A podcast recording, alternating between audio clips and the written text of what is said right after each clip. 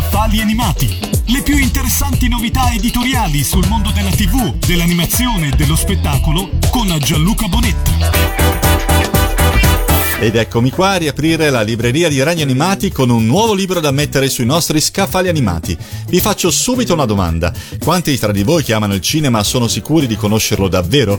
Se siete tra quelli che pensano che i film trash, i B-movie o i cinepanettoni siano qualcosa da snobbare, forse è il caso di ripensarci perché dietro una pellicola brutta c'è davvero molto di più. A mostrarci tutto quello che si cela dietro il cinema peggiore che sia mai stato creato, ci pensano Davide La Rosa e Fabrizio Pluck di Nicola, due esperti del cinema brutto brutto in modo assurdo, nel loro lavoro dal titolo Dizionario dei film brutti a fumetti, pubblicato da Shock Dom. Guidati da un cicerone d'eccezione, tale Evi Mollica vi fa venire a mente qualcuno, ci catapultiamo in un viaggio tra trame improbabili, effetti speciali caserecci e le peggiori idee che la mente umana abbia mai saputo concepire.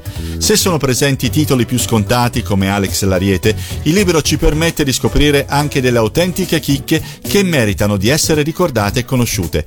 Le pellicole si susseguono una dietro l'altra, mentre i disegni si alternano due attori, ognuno con il suo inconfondibile stile. Da buon dizionario il fumetto non trascura il piccolo schermo nelle case di produzione più famose in questo genere cinematografico.